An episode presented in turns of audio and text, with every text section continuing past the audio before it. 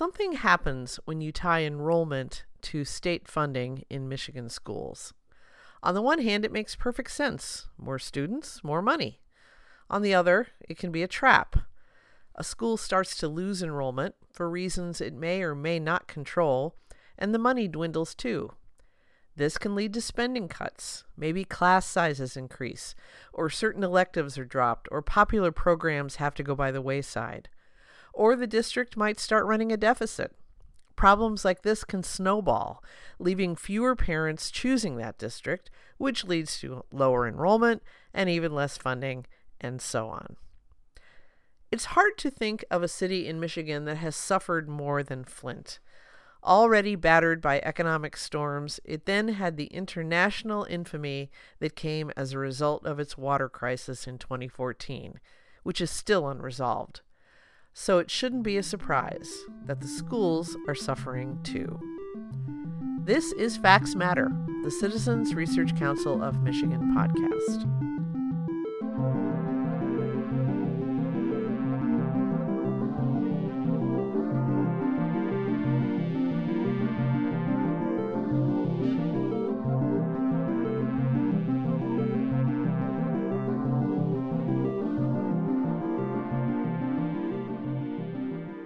I'm Nancy Derringer, Communications Director for the Research Council, and in this podcast, we look at Michigan through a policy lens. Our discussions here are informed by our one hundred three years of experience doing nonpartisan, fact-based research on policy issues. We hope this podcast will serve as another way for the public to access our work, which is, as always, free and available to all at our website, c r c mich dot org. Today, we're talking to Craig Thiel, our Director of Research, who knows more about school funding than almost anyone. Welcome, Craig. Uh, good morning. Yes. So it appears that once again, a Michigan school district is in something of a death spiral, if that's not too harsh a term. Uh, could you just sketch out the situation in Flint? Yes. Uh, Flint Community Schools uh, is an urban school district um, that has seen uh, considerable changes uh, with its enrollment over the last, I would say, twenty years. Um, at one point, the district had enrolled forty thousand students. You had uh, five high schools, um, you know, a number of uh, schools throughout the city. And over those twenty years, we've just seen a precipitous decline in the number of students enrolled in Flint. And in fact, the number of s- students living in Flint. Um, so kind of a natural uh, change in the population, but also an expansion of uh, school choice in the area has, has driven uh, Flint's enrollment down, and now it sits just below four thousand students, uh, remarkable uh, decline, and with that has come a decline in the revenues uh, to the school. And right. When schools lose students, they lose money, and when they can't correct their budget quick enough, they enter a deficit situation, and that's what we're seeing here uh, today, kind of rearing its its ugly head again. Right, and that's kind of and and of course, when you're operating in a deficit, um, you know the the management tends to get a little more chaotic. It tends to lead to more people leaving the district for whatever reason, and that's why I mentioned it was kind of a death spiral. It just you know the problem uh, feeds on itself.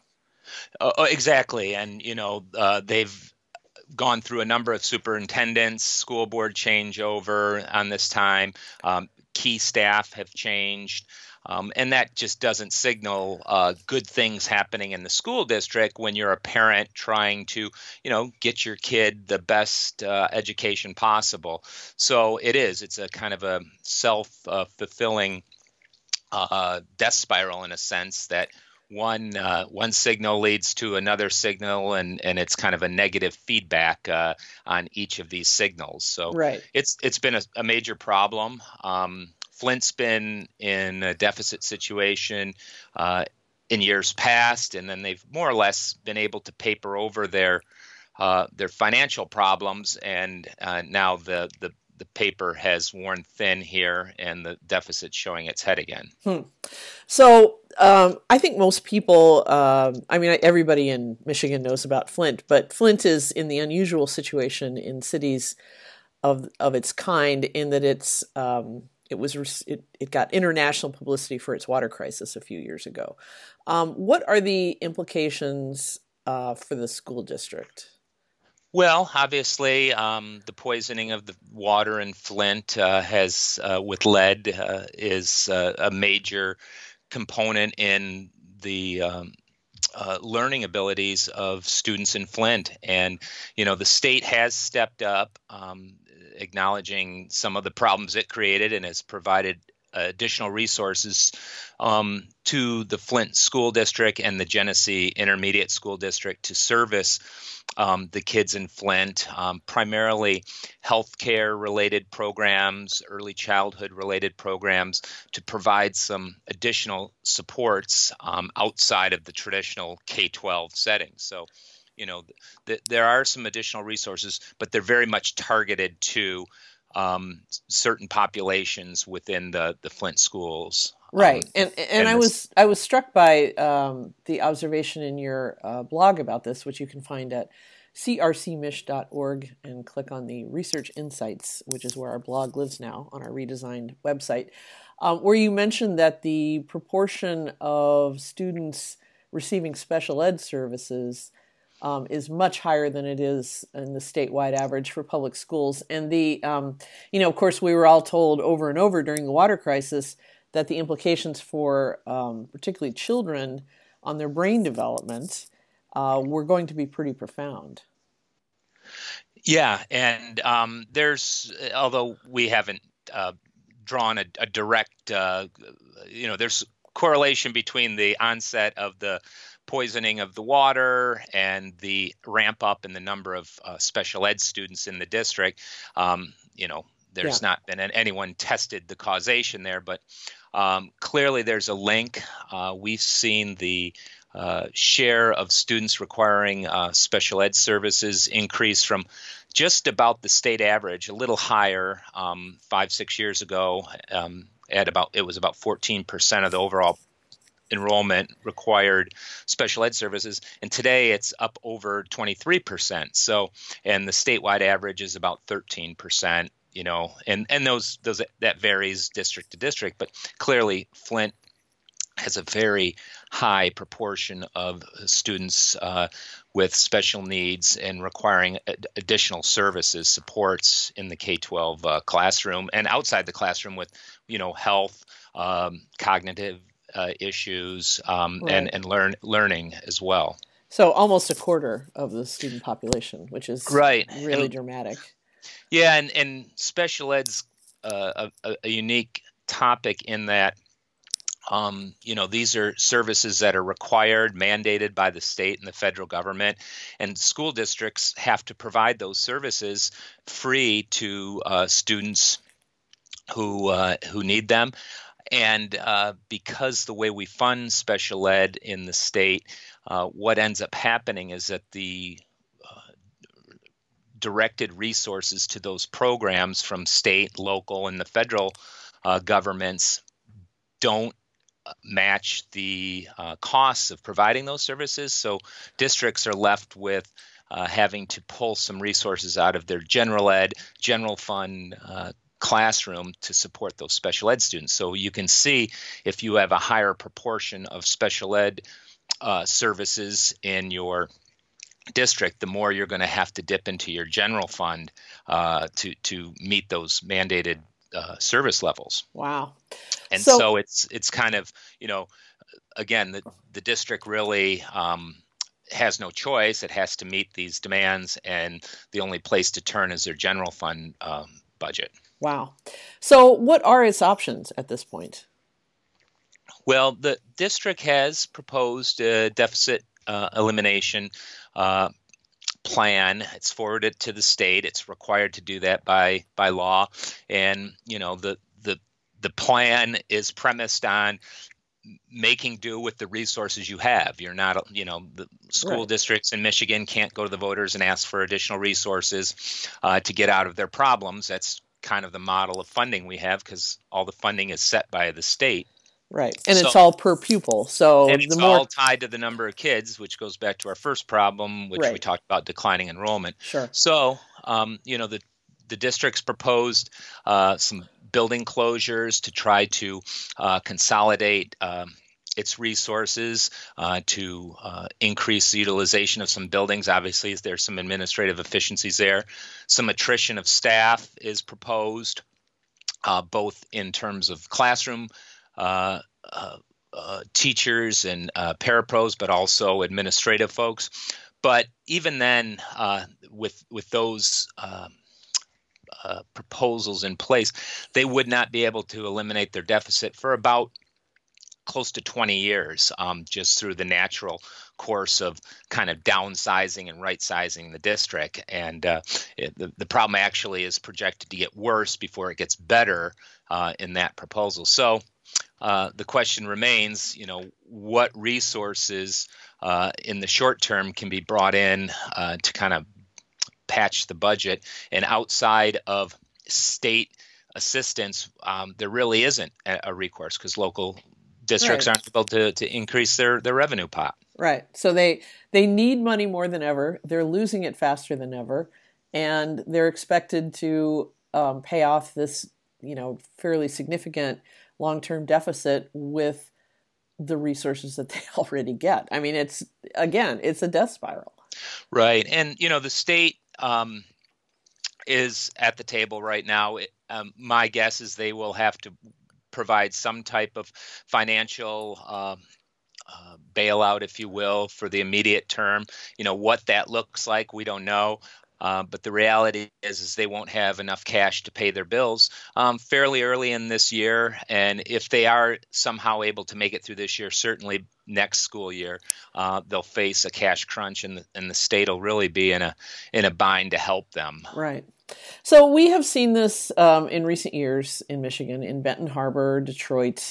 Um, how is it handled in those places and any others you can think of? Detroit was fairly unique in in that it was um, a, a district that had been under state control for almost ten years, um, and the size of the problem was uh, just m- much greater than Flint or um, Benton Harbor, as you mentioned. And then, of course, the city was uh, going through some serious uh, financial problems and bankruptcy itself. So this, the state proposed a, a bailout for D P S, basically, you know, creating an old co new co model where the old company or the old district kind of was just left in place to pay off the debts, and gave the new uh, school district a, a fresh start, starting with um, you know no deficit and just moving forward. And you know we're three years into that experiment, and it appears to be working. That was um, the same model used with the auto companies too. It's kind of a model that was used with the auto companies, right? Um, kind of take all the bad assets and leave them with the uh, old company, and then any positive, uh, you know, assets, move them over to the new company and start a, start fresh. Right. Um, Benton Harbor is a lingering problem. It hasn't been dealt with. Um, I wondered if maybe uh, Benton Harbor, uh, again, was a district that had been dealing with same problems as Flint, same problems as Detroit, just kind of the hollowing out of the urban core, um, you know, the students leaving for other educational op- opportunities outside the district, and just, you know, couldn't cut their budget fast enough. Um, Benton Harbor was kind of on the state's radar earlier this year, um, and uh, we're still looking to see what the resolution is in that district as far as what role the state might play, what role, um, you know, kind of uh, a budget uh deficit uh, elimination plan might play. So it's kind of to be determined in that case. Okay. Okay. Um, so what is this? I mean, does the state have a set policy for this, or are they trying to work these issues out as, as they come up? Right. So we have a new administration, um, and uh, I think this new administration is looking for some type of policy guidance. Um, the, the the one tool that is in place uh, on the books is the emergency manager law, and it has been used. It was the tool that was used in the case of uh, Detroit. Um, it's been used in the case of Pontiac. It's, it was used previously in the case of Benton Harbor. Um, but uh, and it's still there, uh, but um, it's unclear whether or not this administration wants to engage that tool, because it's very much a uh, state-directed um, kind top, of top down, right? Top down, yeah. Heavy-handed approach. Um, but absent that, there really isn't uh, a solution outside of just, you know, the state taking a case-by-case uh, look at, at these school districts. And, and I'd argue that the state needs a consistent, clear policy for dealing with um, whether it's Flint today, um, Benton Harbor earlier in the year, or, or whatever comes next, because it, it clearly sets the direction, the tone of, you know, how the state, who's ultimately responsible for education, is going to deal with these school districts uh, on a going forward basis. Right. So... So the, you know, the bottom line in this tragic situation is is shortchanged school children. I mean, it it it, it I guess you don't want it to trickle down to the classroom, but it, it really can't be easy to learn and thrive in an environment like this. So, um, you know, what what are the implications for action for for actually getting an education in Flint City schools? Yeah. Well, fortunately, uh, the Flint and Benton Harbor and Detroit and a number of school districts in the state have entered into agreements uh, with the state and their local partners to to keep uh, a tabs on what's going on in the classroom and focusing on the academic needs of their students.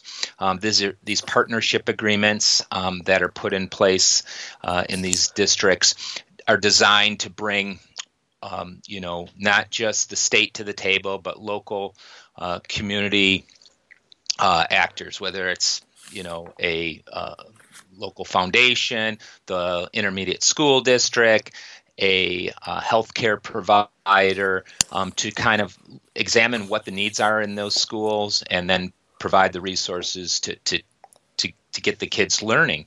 Um, Flint has a partnership agreement in place. Um, with it comes, you know, again, state resources, local resources, some additional uh, dollars come in to target those um, those academic uh, programs.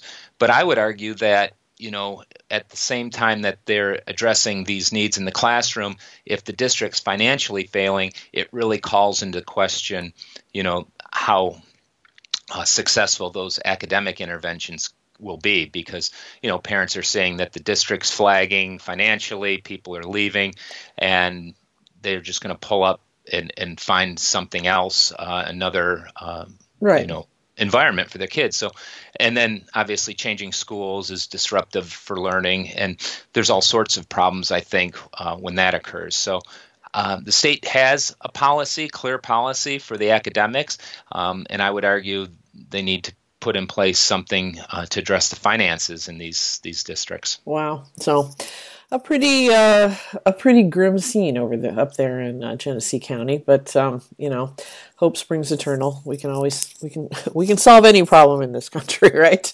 So, all right. Well, thanks so much, Craig. Um, once again, uh, like I said at the top of the uh, podcast, I don't think anybody knows more about this stuff than you do, and I do appreciate your expertise. Well, thanks for having me. Okay. And that will do it for another edition of Facts Matter, the Citizens Research Council of Michigan podcast. Remember, the council operates as a public resource, and all of our papers, along with blogs, op-eds, and other resources, are available on our website, c r c mich dot org. We operate as a nonprofit, thanks to Michigan's corporations, foundations, and generous individuals like you. If you'd like to make a donation, go to our website, c r c mich dot org, and click the Get Involved tab on the homepage.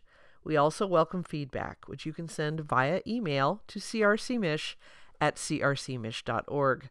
I'm Nancy Derringer, and until next time, I leave you with this observation by our founding president, Lent Upson. The right to criticize government is also an obligation to know what you're talking about.